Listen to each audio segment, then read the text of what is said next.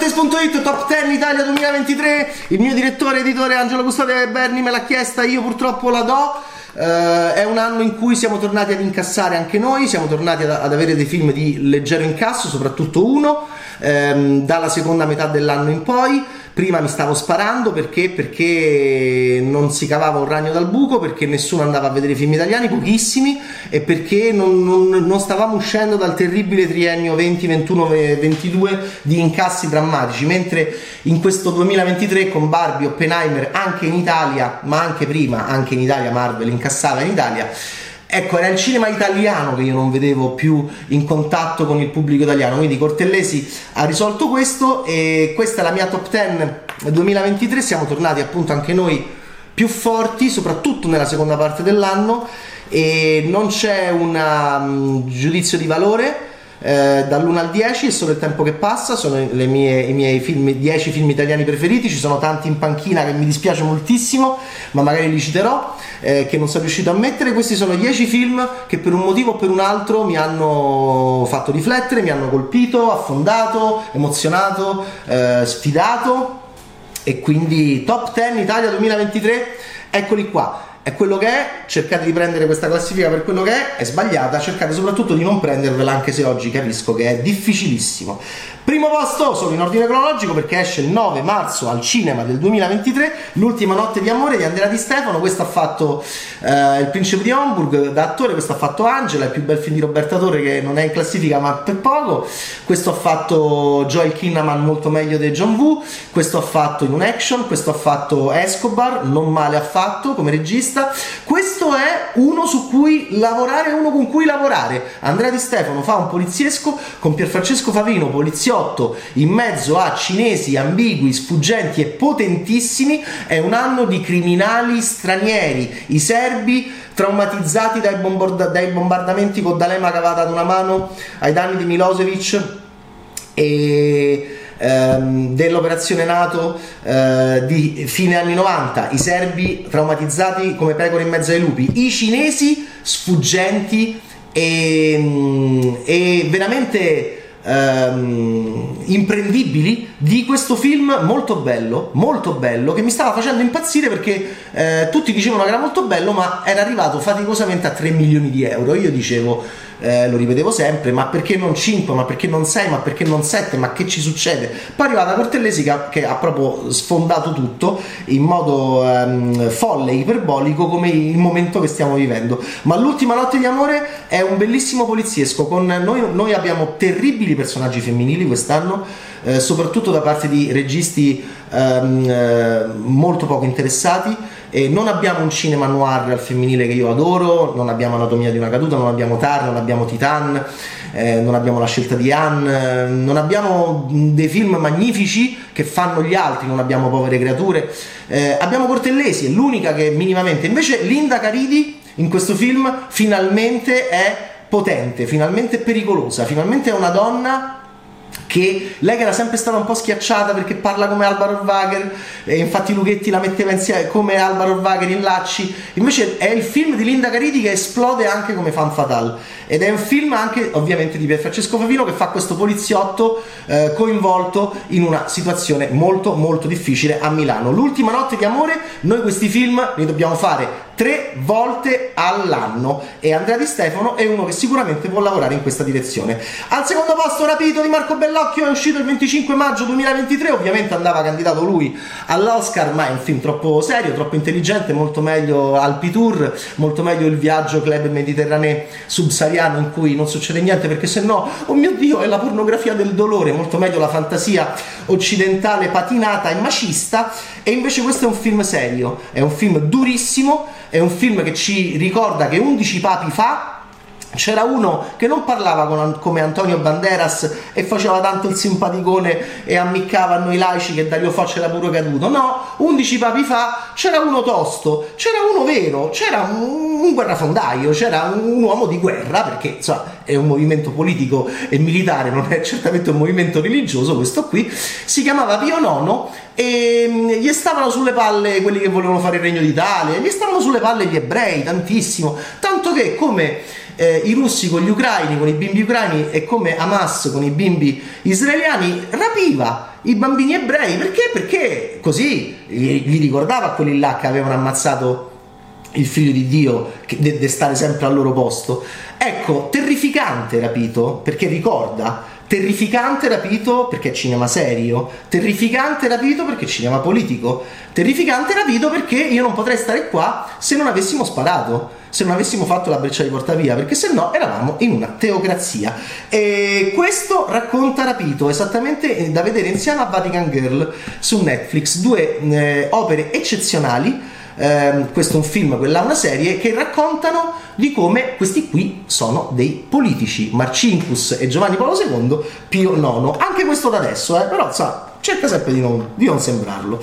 Eh, bello, bello, bello. E in mezzo il dramma di Mortara, in mezzo il dramma della famiglia Mortara. E occhio che bell'occhio, è così intelligente che non solo fa vedere l'inquisitore di Bologna come, come fosse un brigatista, perché Gifuni è un brigatista, è uno delle BR, e anche lì bell'occhio crea, come un grande regista deve fare, una vertiginosa Um, un vertiginoso parallelismo che ti fa scoppiare la testa tra le brigate rosse e ovviamente un inquisitore religioso, un, uh, un, un, un pezzo uh, dello Stato pontificio, ma sono entrambi delle persone che hanno perso. E Gifuni si comporta esattamente come uno delle BR quando viene arrestato. Il Regno d'Italia, non lo Stato italiano, capirai, là ci siamo arrivati con la Cortellesi che arriva fra poco, il Regno d'Italia sta creandosi, sparando a questi qua, facendo la breccia di Portapia ammettendo Roma, siamo nel 1858. Capisco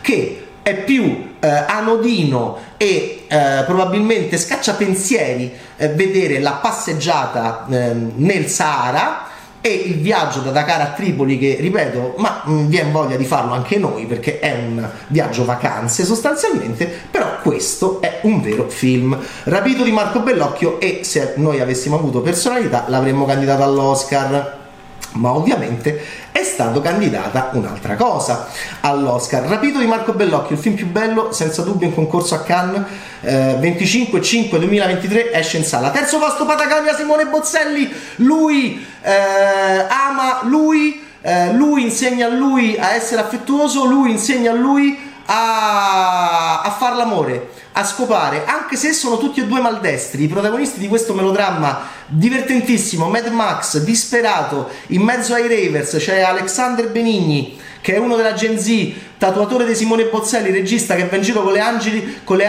con le ali d'angelo come Giacomo Belordi eh, in Saltborn di Emerald Fennel e, ed è uno della Gen Z così buono, così dolce, così eh, carino, prova a rimorchiarsi un personaggio e uno dice ma perché non ci stai? Io mi sono innamorato di questo melò perché è la scia di Guadagnino ovviamente nascono delle idee di melodramma e poi soprattutto Bozzelli che è bravo a raccontare la disperazione di questa Gen Z eh, che vive in mezzo al nulla. C'è una sorta di luddismo, c'è una sorta di reazione come io penso che ci sarà, c'è già nei confronti appunto di un movimento politico che sarà di negazione eh, della, di certi tipi di meccanismi e schemi ehm, della società moderna, Bozzelli parla anche di questo, raccontando la storia dell'amore di questi due tipi che si incontrano in mezzo ai rave, in mezzo ai bambini, alla clownerie, mi piace da morire come è usata la clownerie. E mi piacciono da morire Andrea Fuorto e Augusto Maria Russi perché sono due maldestri amanti che devono imparare ad amarsi e forse anche a scopare. C'è una scena di sesso stupenda con mi fai male! Perché? Perché questi qua proprio non, stanno imparando. Sono due bambini e eh, uno dei due infatti non a caso sta sempre con i bambini ma non in senso negativo perché è un clown. Fantastico film Patagonia Simone Bozzelli già mi erano piaciuti i suoi corti. Con questo questo è un altro con cui lavorare. Esce il 14 settembre 2023 quarto posto nata per te di Fabio Mollo. Io non ho amato per niente di Mollo. Il padre d'Italia mi sono innamorato invece di Nata per te. È uscito il 5 ottobre del 2023 è la storia di Luca Trapanese, è la storia di un libro anche, di un incontro tra Mercadante, i due Luchi, Mercadante e Trapanese, un libro in Audi di grande successo, una storia italiana, ma che film meraviglioso.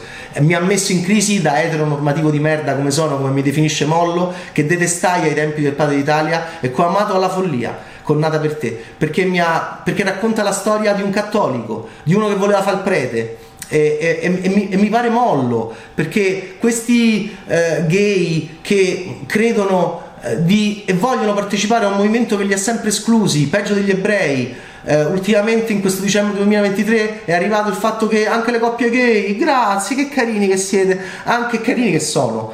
Ehm, anche le coppie gay possono avere la benedizione, però non è un matrimonio, eh, non è un matrimonio. Io che, essendo una merda, li prendo per il culo da anni perché li amo e gli dico è come un nero che vuole entrare dentro il Ku Klux Klan, come fai a essere eh, gay e cattolico, come fai a non odiarli come me da un punto di vista politico perché è la storia, come Bellocchio insegna, e invece qua vengo messo in crisi perché c'è sempre ovviamente la contraddizione dentro il nostro essere umano. E mica è così facile, io sono un laico ateo meschino e banale, invece queste creature sono in grande eh, sofferenza, complessità. Fabio Mollo secondo me parla di lui, parla del fatto che lui crede e allo stesso tempo racconta di Luca che vuole adottare una bambina affetta da sindrome Down che nessun borghese pezzo di merda come me vorrebbe adottare, invece Luca va lì e la vuole e, e ama Alba e cerca Alba e chiede di avere Alba.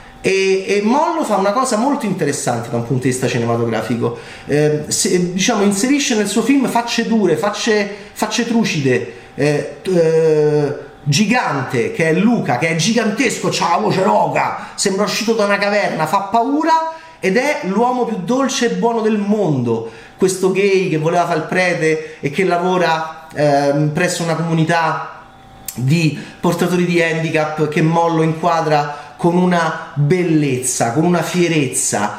Ti viene voglia di andare lì, ti viene voglia di stare con loro, ti viene, ti viene voglia di fare il tifo per Luca e per Alba, che lui gigante e lei piccola così, lei rifiutata da tutti, lui rifiutato da quelli che lui ama no? e quelli che lui eh, venera in un certo senso, insomma, una cosa lancinante questo film. In mezzo c'è Barbara Bobulova che deve decidere se questo qua può adottare o no da single gay questa bambina. E qua c'è la società, qua c'è l'Italia. Questo è un film serio, va bene? Non il viaggio subsahariano al Pitur, non ho 70 anni, vi prego, torna- fatemi avere successo perché tre piani è andato male. Cioè, questo è cinema serio. Questo è un cineasta che affronta l'Italia, affronta ehm, proprio questo dramma, secondo me anche legato personalmente a, a lui a come mollo. Infatti, io del Padre d'Italia avevo detestato tutta questa religiosità, tutta questa voglia, questa voglia di essere mariani, di essere cristiani, perché io sono uno di quelli che indica, che dice no, no, eh, sta, è un movimento politico, si chiama cattolicesimo, non c'entra niente, non c'entra niente con la religione. Bello, bello, bello. Nata per te di Fabio Mollo, 5 ottobre del 2023 mi ha ricordato anche quanto è bello il cinema. E quindi vi rimando il mio mestiere posso detestare un film di un autore e poi posso amare alla follia un film di questo stesso autore. Mi è successo appunto con Fabio Mollo, Nata per te, stupendo. Eh, ehm, Barbara Bobulova è dura e fa paura, eh, Pierluigi Gigante è duro e fa paura apparentemente. E poi c'è anche, fa impazzire, Antonia Troppo che è forse la più dura incazzata di tutti che um, um, ama Alba e protegge Alba in un modo però è, è, lì che è molto bravo Mollo con una durezza e con una um, rabbia che è, dis- disinnesca completamente il pericolo ovviamente di retorica il pericolo di fare un film troppo infiocchettato troppo politicamente corretto espressione che detesto di oggi invece questo fa un vero grande film, vero grande film, nata per te. Eh, Pierluigi Gigante immenso, gigante, gigantesco veramente. Eh, quinto posto, c'è ancora domani, è uscito il 26 ottobre 2023. Oggi alcuni dicono la bella di bicicletta è buono, quarto potere non male, eh, l'esorcista interessante, luci della città, però vuoi metterci ancora domani. Ecco, vabbè, ovviamente questo perché in Italia Ciao, però eh, in Italia è tutto consenso, paese fascista, sempre, eternamente, e quindi il successo incredibile, iperbolico di Paolo Cortellesi ha portato ovviamente al delirio.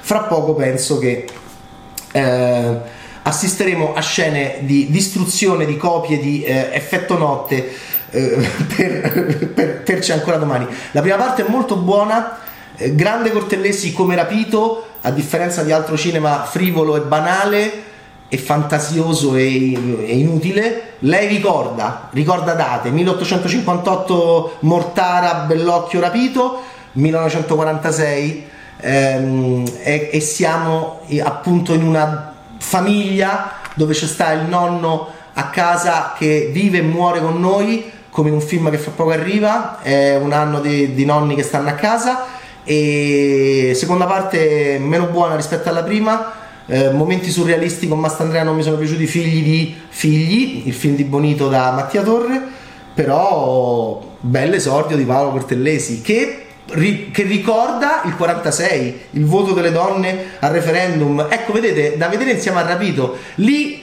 il problema di Rapito è che i Mortara quando vanno a chiedere spiegazioni e quando vogliono combattere per riavere il loro figlio trovano dei tribunali improvvisati perché il Regno d'Italia sta nascendo, non si capisce niente e gli ebrei sempre in mezzo, poveracci, a queste lotte e in, sempre in una, in una terra di nessuno che Bellocchio descrive in un modo terrificante, fa un horror ovviamente per l'ennesima volta. Eh, qui lei racconta con un bianco e nero molto piatto, un po' troppo, molto aperto, un po' troppo per i miei gusti, poco, poco chiaroscurale, però appunto racconta con una grande serenità estetica eh, la violenza domestica e la donna che viene prevaricata in un paese maschilista e di destra dove moltissimi registi su posti d'autore sono completamente disinteressati al femminile o anzi lo dipingono come dei personaggi deboli, debolucci che si fanno fare di tutto, mi riferisco per esempio al Sol dell'Avvenire, eh, che, che, grazie al cielo non sta in questa classifica, sta in un'altra, e, e invece eh, diciamo finalmente noi che non abbiamo cinema al femminile, a me fa un po' ridere e penso, vabbè, quindi all'improvviso noi critici che ricordavamo che Amiche da morire della farina era stato un piccolo grande successo di film con donne per donne e noi non li facciamo, poi ci hanno riprovato con bravi, brave ragazze, non ci sono riusciti e noi che stiamo sempre a ricordare che il chick flick invece a Hollywood, ah, adesso no, all'improvviso io devo scoprire che nel mio paese tutti vogliono vedere film sulla violenza domestica in bianco e nero con personaggi femminili che vengono menate. In un paese dove alla fine di questa classifica di merda probabilmente ci sarà stato un altro femminicidio. Lo trovo anche, ma io sono, ho uno humor perverso, lo sapete, anche abbastanza comico. Invece il film è anche divertente ed è molto buono. Paolo Cortellesi inizia con C'è ancora domani. 26 10 2023 è passato a Roma. Sesto posto comandante! Tu prendi e eh, prendi il fascista, lo sfili da la, la, base, poi lo metti in mezzo al mare, come già fecero Mazzacurati, Monteleone, Salvatore con Mediterraneo, e a quel punto già tu eh, lo sradichi. E quindi lo spettatore non pensa all'associazione ideologica costante e quindi ha un rapporto con quel personaggio di un certo tipo, forse più aperto Salvatore Todaro, il nostro Oppenheimer. Era fascista ma no, era lì ma no, era un uomo ma no, era vivo ma no, era tutto fuori da se stesso e fuori dal presente. Favino e De Angelis sono bravissimi perché è il disorientamento, è la eh, è la collocazione in un luogo altro del nostro Oppenheimer, il nostro Oppenheimer perché è creatura nobile e signorile all'interno di un contesto bestiale, la guerra. Salvatore Todaro, comandante fascista di un sommergibile, compirà un atto eh, che dire onorevole, che dire signorile, che dire cristiano è poco. E questo film lo racconta benissimo, anche un fascista può, che combatte per l'esercito fascista può distinguersi in un momento specifico. Eh, sesto posto, comandante, non, non, in ordine di valore perché mi è piaciuto da morire, è uscito il 2-11-2023 eh, insieme ad Enrico Castellitto, il film più bello in concorso italiano per me, visto a Venezia. Settimo posto, Mimì, il principe delle tenebre di Brando di Sica, ma gli vogliamo far fare tre horror all'anno a questo paese a Strippoli? Ma vogliamo prendere, no Diabolic, no Pantafa, eh, Strippoli e De Sica eh, a De Sica gli diamo il brumuro, a Strippoli invece che c'ha il problema opposto gli diamo un po' un eccitante. Abbiamo due autori horror con i controcazzi dotanti in senso non sessista ma tecnico, semiotico e mm, li dobbiamo far lavorare. Non è possibile che De Sica eh, abbia fatto il suo primo film ufficiale che delizia. Eh? Abbiamo litigato per circa tre ore sul suo primo film, il suo secondo film, Le Regge Fantasma di De Sica per, per papà che si vergognava a firmarlo. Io dico che Brando De Sica, Vampiri, funziona come The Witch sto film, eh, occhio. Vampiri, Sara Ciocca, wow! Questo insieme a Strippoli deve fare un horror ogni tre anni. Magari qualcuno, noi lo ripetiamo, no Diabolic, stronzata non fare gig, invece sì funziona, no, stronzata non fare saga gig, invece proviamo a mandare queste cose come insieme a Smile, ehm, mandiamo questi ehm, suoni, queste cose De Sica e Strippoli, tanti film, magari produttori italiani. Lo capisco, e anche i registi italiani, che a volte sono anche produttori. Ottavo posto, Mary lo spirito di mezzanotte, lui si chiama come me, Enzo Dalò, aspettando il lungometraggio di Zero Calcare, l'accollo, le merendine, i nerd, i millennial, mamma, non c'è la passione, mamma mia l'accollo, mamma mia, ok, il divanetto e serie tv, ecco, si può fare anche un altro cartone animato aspettando il cartone animato di Zero Calcare dove speriamo che proponga anche qualcosa di diverso rispetto al solito. Mm, Mary e lo spirito di mezzanotte del mio quasi omonimo Enzo Dalò. Aspettando che Zero Calcare diventi grazie a, uh, a movimenti eh, e a, a, Giorgio Scorza diventi eh, diciamo il nostro Bruno Bozzetto il nostro Enzo Dalò Enzo Dalò torna a tanti anni dalla Gabbiana del Gatto, da lui è stato coinvolto in delle cose pazzesche, il social network dell'animazione Nadia Fares, dei casini pazzeschi, film che erano uguali perché si rubavano i soggetti, peggio della de, de, de Pixar ai tempi di Z la formica e, e, vabbè, e Bugs Life, insomma un casino pazzesco, o Popo Mozzo, Totò Sapore e Momme torna con Roddy Doyle, prendendo Roddy Doyle, prendendo il sociorealismo comedy ehm, eh, sereno di Roddy Doyle che oggi mi manca tantissimo, The Commitments, eh, Snapper, Due sulla strada che diventano grandi film di Parker e Fierce Fierce. Eh, ecco qua, siamo in Irlanda, le nonne dormono con noi ma non sono stronze come Sorottolino di Colangeli in C'è ancora domani e siamo in Irlanda, generazione di donne, il pozzo, il pozzo The Quiet Girl è un modo anche per citare un, un altro film che ho adorato. The Quiet Girl, il pozzo, il pozzo ci possiamo cascare, gli incubi, bellissimo cartone animato. Mary e lo spirito di mezzanotte, uscito il 23 novembre 2023. Basta! 100 domeniche non ho posto! Antonio Albanese, tu sei un comico, ma non ti viene più da ridere. Tu sei un grande ma fai il piccolo, racconti la storia di un piccolo italiano dove tutti boom, diventi piccolino albanese, vuoi scomparire nella storia di questo qui che, che, è un piccolino come noi, si è fidato delle banche come noi e guarda che gli succede. È una cosa struggente questo film, va bene? Non le stronzate, è una cosa struggente che racconta un dramma di un piccolo italiano e lo racconta con uno stile e con una ehm, eleganza registica che al quinto film già mi era piaciuto a me il suo penultimo eh, dove già avevo notato che c'erano degli umori politici ehm, molta più voglia di raccontare in quel caso il rapporto con, con gli immigrati il nostro rapporto di borghesi con gli immigrati. Qua albanese applauso a scena aperta. 100 domeniche la sua storia la storia di questo piccolo uomo e le banche e, e la vita.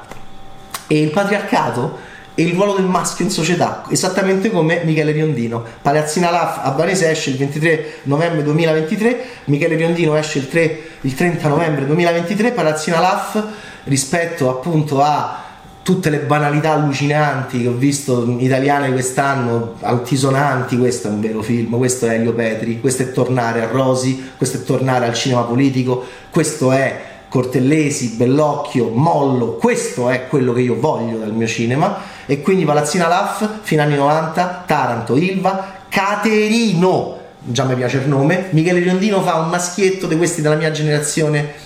Siamo gli ultimi schiacciati, pure i millennial poverini un pochino, Gen Z sta cambiando, siamo schiacciati da questi modelli maschili e maschilisti che, che, che, che vedevamo come obiettivi e che ci hanno reso anche uomini esauriti a livello depressi e, e lui è una merda in questo film Caterino e cerca di infilarsi dentro il, diciamo, la, il piacere del padrone, la strategia del padrone, che è un grandissimo, grandissimo Elio Germano. Film di caccole, film di puzza di ambienti, film di un corridoio, film kafkiano, film magnifico. Palazzina Laff, questo è il cinema italiano che io amo. 30 novembre del 2023. E poi i miei panchinari, devo citare, mi sono piaciuti di un altro disco boy, Delta Romantiche, come vengono in mezzo ai lupi, l'abbiamo detto, serbi eh, traumatizzati da bombardamento di D'Alema, felicità, la Ramazzotti mi fanno male i capelli, Roberta Torre mi sono piaciuti tanto.